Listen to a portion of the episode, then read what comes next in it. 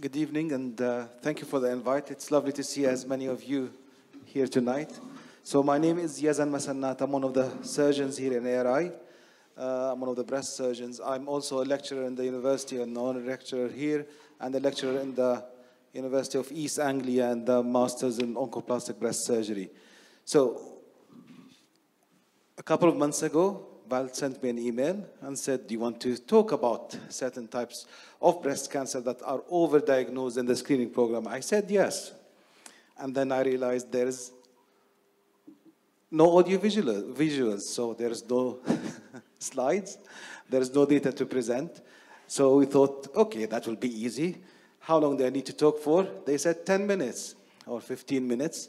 And when you look at all the data, all the slides that are not there anymore, it's very difficult to fill 10 or 15 minutes. So let's hope I'll manage that. Now, the title is Differentiating Tigers from Pussycats, and also you can blame Val Speirs for that title. It's mainly there's, since the screening program started, there's been lots of overdiagnosis of certain types of breast cancer that we really did not know that they were as prevalent, but also we don't need to treat but the problem is that we don't know how many of those we need and we don't need to treat. So if we talk briefly about breast screening, that all started as an idea in 1985. It was Prof. Patrick Forrest. He chaired a committee to look at the evidence behind breast cancer. They looked at the evidence from neighboring countries, mainly from Scandinavia, and that showed that, yes, mammographic screening does uh, have benefit, it can lead to prolongation of life, mainly in women aged 50 and above. So it all started in 1987. It's nearly 32 years. So they started arranging for the screening, and in, the first invite was in 1988.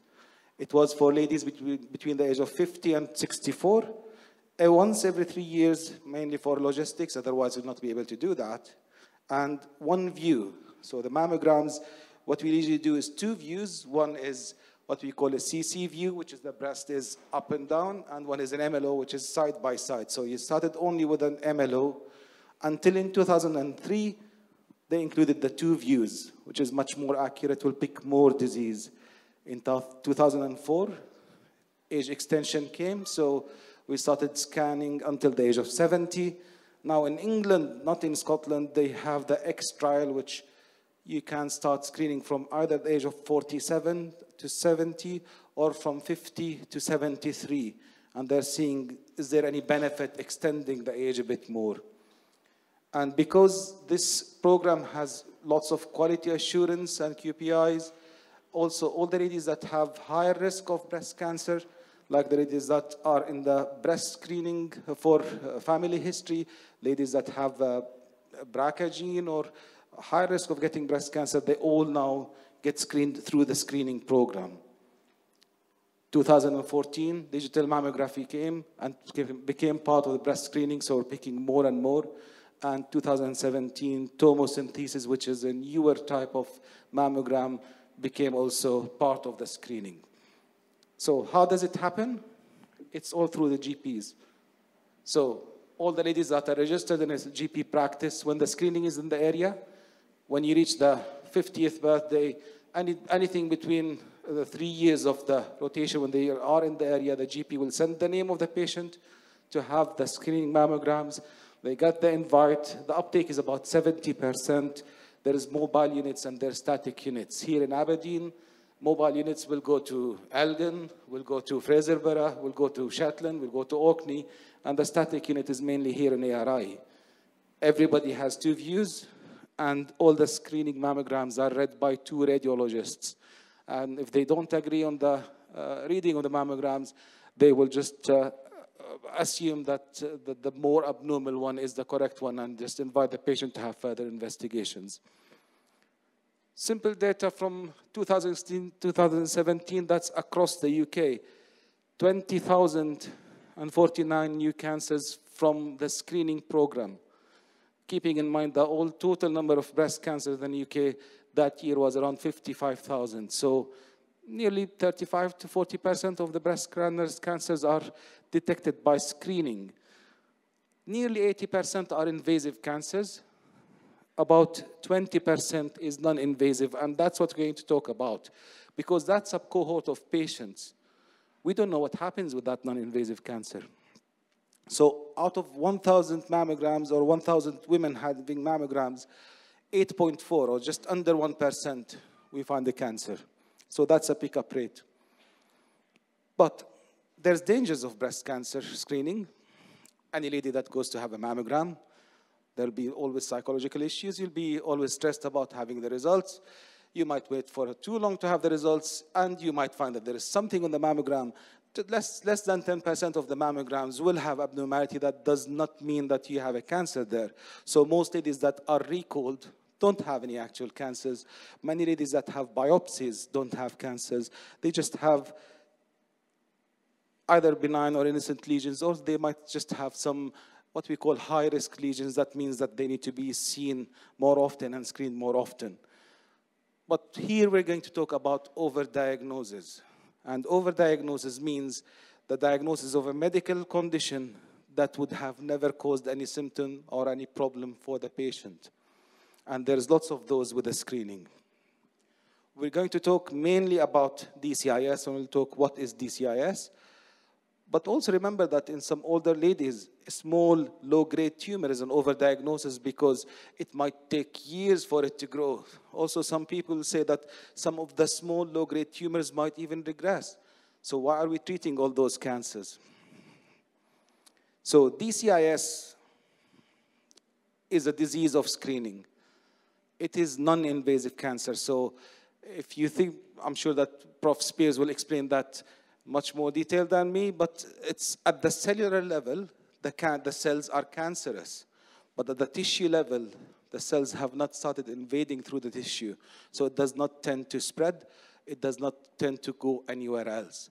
The problem is that DCIS is a precursor lesion. That means some of it will change to invasive cancer.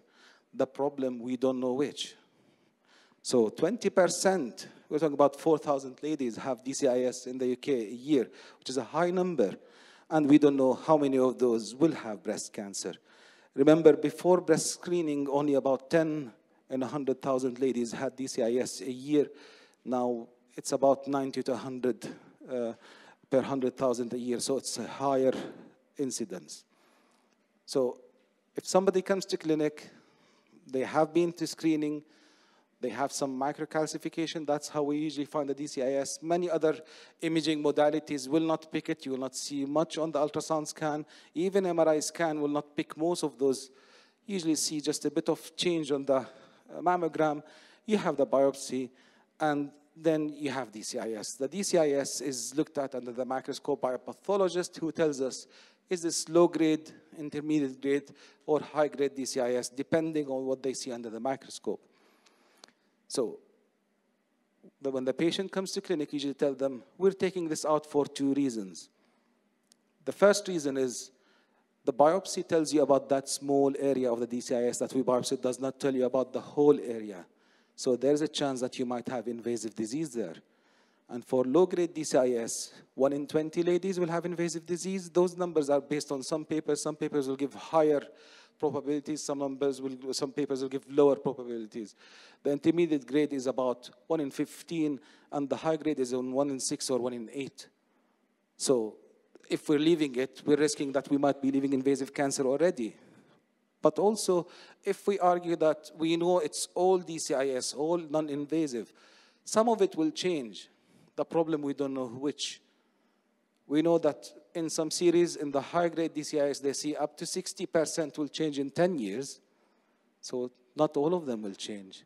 And in the low grade, it's only 10 to 15% will change in 10 years. And usually the high grade DCIS will change to high grade cancer. The low grade DCIS will change to low grade cancer. But that's why you'll see all those things in the news every now and then You'll see them in the newspapers that the breast screening, I've lost my breast for no good reason. And yes, we have taken many breasts off for no good reason because we don't know what's going to happen if we leave the breast in. Now, some people even suggest that DCIS does regress because if people looked at post-mortem studies And I find on post-mortem studies, the incidence of DCIS is much less than what you expect when you find it on the screening. So why are we excising it? As I said, mainly because we don't know which ones are going to change. Second of all, because we don't know if there is invasive disease anyway. And third of all, because I need a job. So we cannot not excise all those areas.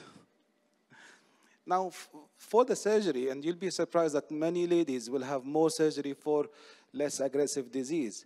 If you look at the data from the screening program, up to one third of ladies with DCIS will end up having a mastectomy. That's not a small percentage. So now it's gone down to about 25%. That's still about 1,000 mastectomies in the UK for something that not necessarily will cause any problems. Up to 60%, and sometimes it's higher percentage of ladies will have radiotherapy. And radiotherapy is not without problems. It will cause changes in the breast. It will increase your risk of having problems in the future in the breast. And some people even have hormonal treatment like tamoxifen or some hormonal modulation. There's some trials even looking at more aggressive type of treatment, treatments of DCIS. But for what?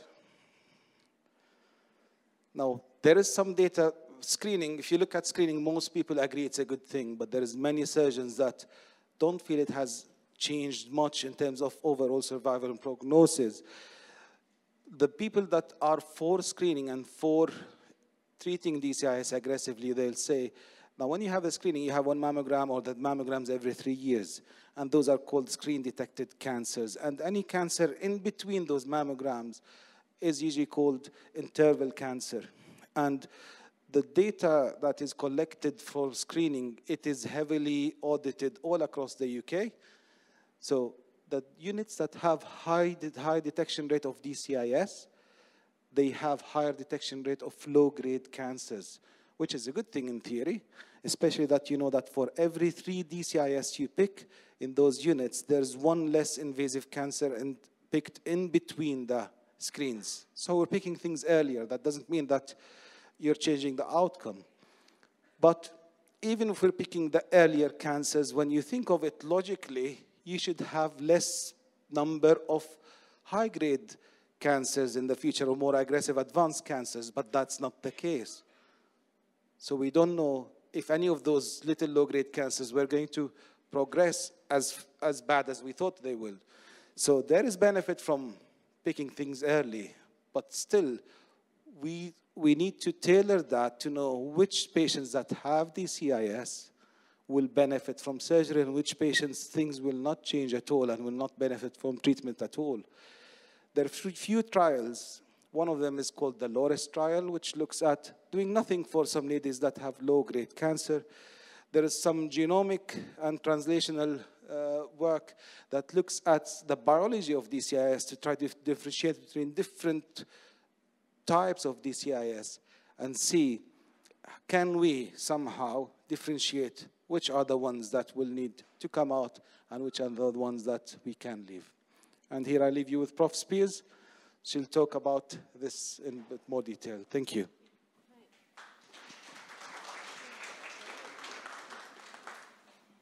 Okay, thank you very much, Yazan, and good evening, everybody. Um, so as you've heard from Yazan, one of the real dilemmas that he's faced with as a surgeon who treats ladies, and indeed the occasional man that comes into his clinic with breast cancer, and particularly with DCIS, is knowing which of these DCIS lesions is going to develop into an invasive cancer. So I'm a, a, a, a cancer biologist, and my lab's just over in the IMS, and just over the other side of, of, of the Suttie building. Um, and for the last 20 or so years, uh, I've been working in breast cancer uh, for most of my uh, career. The work that I do is very much translational, and by translational research, I mean that we, the, the, work that we do in the laboratories, we want to be able to, to use to inform uh, what the clinicians do to treat patients um, in future. And I, the, the, way that I like to think about translational research is a dialogue uh, between the laboratory work and the clinical work so that we can work collectively to come up with a better solution uh, to treat patients, in, in this case, uh, with breast cancer. So Yazan's mentioned quite a lot about DCIS, ductal carcinoma in situ. Uh, you might see in your tables there's some handouts. Uh, we don't have any visuals for this talk tonight, but I'll just try and explain what DCIS looks like by using um, the handouts. So if you look on the left-hand side of the image, there's a cartoon of what normal breast tissue might look like. And you can see that everything looks very regular, very ordered. The cells are all sitting in the positions that they should be. And the inside of the circle are the epithelial cells. On the outside of these are the myoepithelial cells. And surrounding the, that, you can see sort of long spindle-like cells. These are called fibroblasts. So that's what normal breast tissue, typically a cartoon version of normal breast tissue might look like. Everything's very nice and ordered and regular. If you look at the middle uh, image, here we can see an, a cartoon example of ductal carcinoma in situ. Um, and what we have here, you can see that the ordered appearance that we saw in the normal uh, breast epithelium has been lost, and the cells are starting to grow in to fill the duct, the normal breast duct. Um, they are still contained within, or they're still bound by the myoepithelial cells. They haven't actually broken through the basement membrane, so they're still very much contained. And the cells continue to grow within the duct, and eventually there are certain selection pressures uh, the duct becomes distended. Um, and you can live with DCIS perfectly normally and not even know that you have it. It's not going to cause you any problems.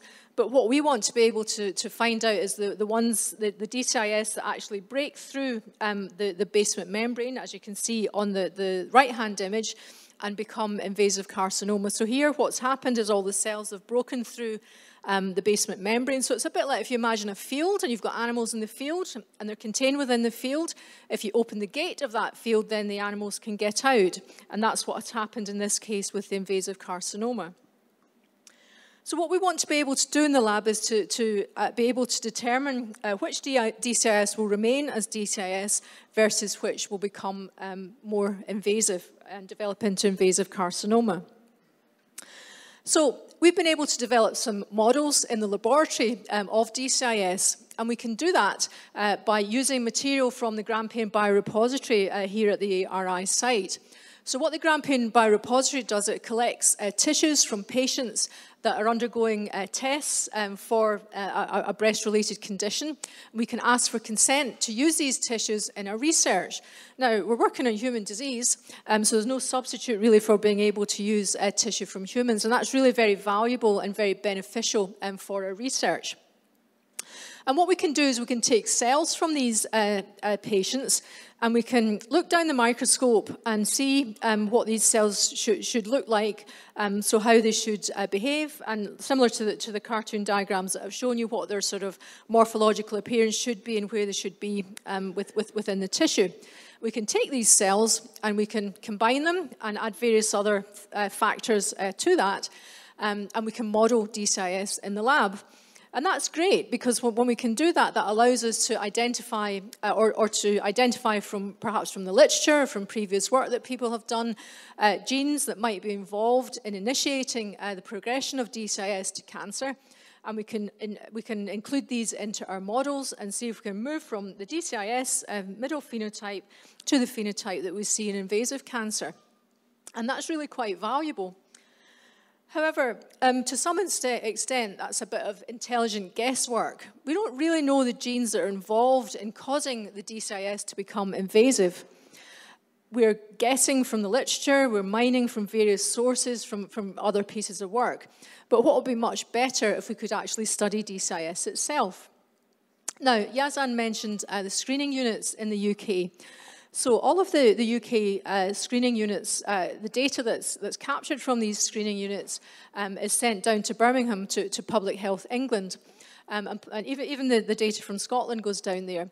So all the data from Public Health England is, is, is, retained, and we know the ladies that have been uh, diagnosed with DCIS and the ladies who have been diagnosed with DCIS and then gone on to develop invasive breast cancer. So that's a really good resource.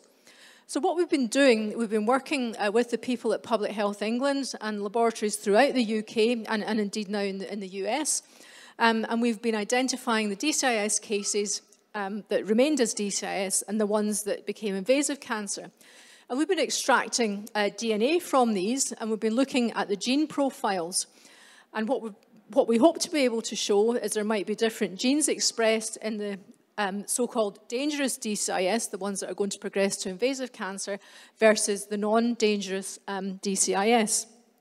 And that's been done um, under the auspices of what's called the Sloane Project. Professor John Sloane was a professor of pathology who worked at the University of Liverpool and he had a great interest in, in DCIS.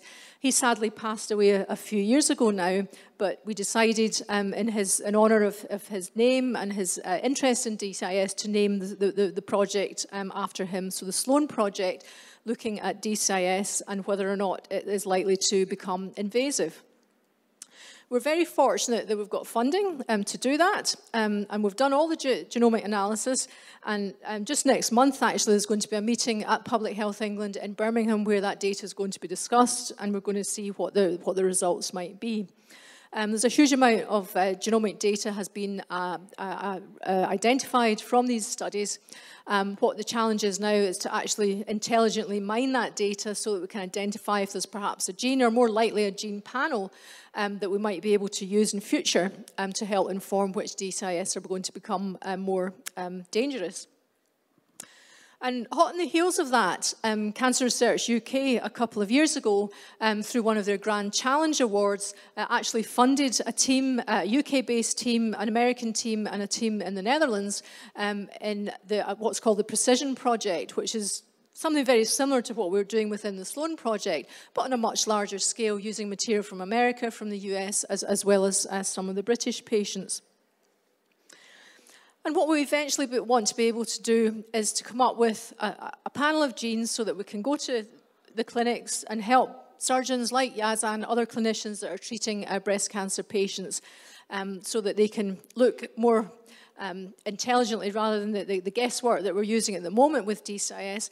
And we can look to see if there's a particular gene profile that's expressed by the DCIS that might tell us whether or not um, the, the, the DCIS is going to become invasive. And clearly that's important from a patient point of view because at the moment um, a lot of patients are receiving unnecessary, unpleasant uh, treatments that might remove, uh, might include uh, removal of the breast uh, as well as unpleasant um, chemotherapies and, and, radiotherapies which have uh, maybe nasty side effects.